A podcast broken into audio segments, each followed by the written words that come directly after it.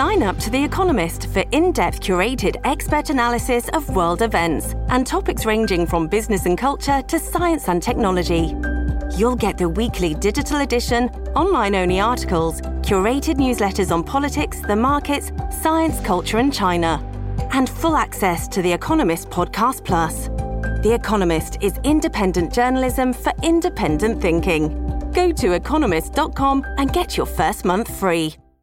That means it's time for our weekly check in with Washington correspondent for Global News, Reggie Cecchini. Reggie, good morning to you. Good morning.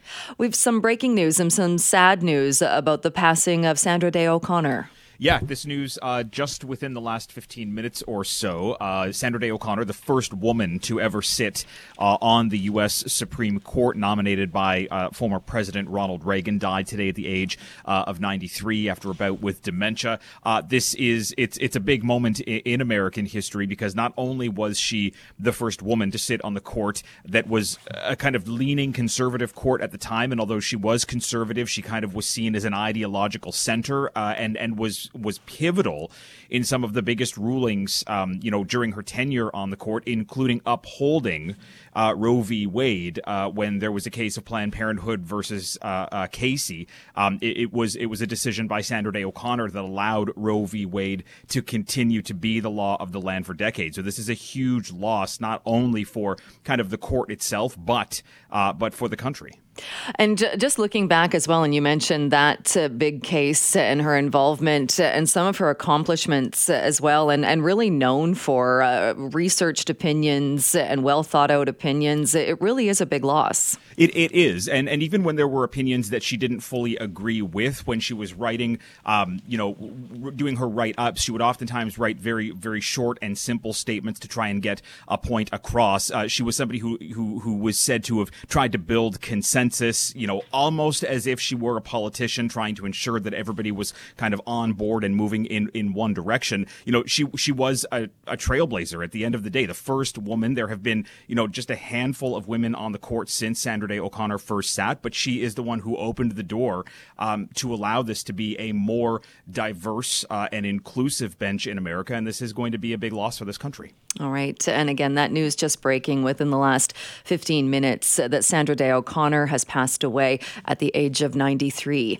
Well, Reggie, let's take a look at uh, some other news headlines. And uh, George Santos, and a bit of an update when it comes to uh, his expulsion. What's happening there? Yeah, look, so so uh, until yesterday, um, it almost seemed like George Santos' time in uh, in Congress was was running short. Uh, there were more Republicans coming out saying that you know between the ethics committee report that came out against him and the 23 federal charges that he was indicted on earlier this year linked to fraud, uh, that that was going to be enough for him. And Santos himself had already said, look, I'm not going to resign, but I'm not going to run for my seat again next year. Flip it to today, where there are more Republicans coming out and saying, whoa, whoa, maybe we don't need to expel and kick out George Santos because it creates a dangerous precedent. He hasn't been convicted of anything, but also the House Speaker has come out to say that he will vote no on expulsion. And it becomes a question of will it be a follow the leader situation here? And will Republicans keep somebody in Congress who has garnered um, significant negative attention to his own party?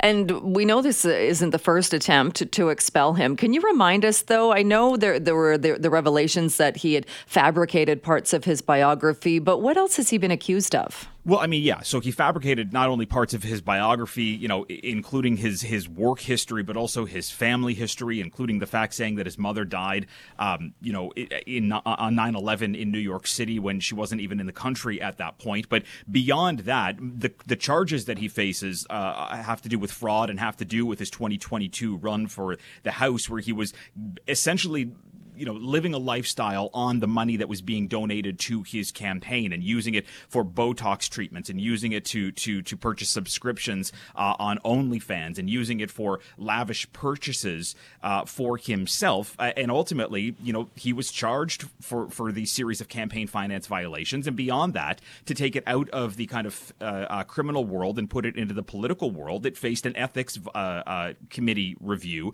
and the ethics committee, which is bipartisan, came came out with bipartisan criticism of George Santos. So the question here is will Republicans risk expelling him and risk their own slim slim, slim majority, which would, you know, allow them to only lose three votes, or do they keep him and then potentially hand Democrats some gold during the election next year and say, look at what Republicans are doing in the House.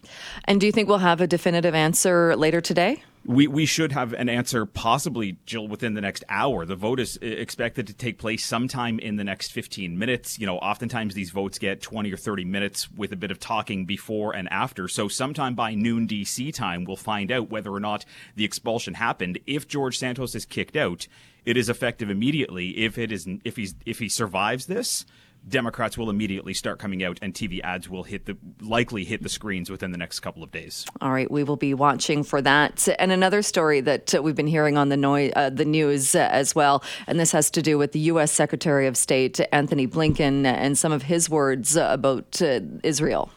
Uh, yeah, I mean, look, he, he was in Israel uh, uh, yesterday, this kind of fourth trip to the Middle East, this shuttle diplomacy continuing, meeting not only with Israeli leaders, but meeting with the leader of the Palestinian Authority as well. But there were some, some stronger words given to Israel on this trip, and it comes as the White House expresses concern here as this war wages on uh, and as more civilians die in Gaza. Uh, Secretary Blinken telling the Israelis, look, if your war starts again, which we obviously saw that that happened over the last few hours, it needs to be conducted differently. You need to do something to protect civilians, especially if you move to the south, where you forced civilians from the north to flee to.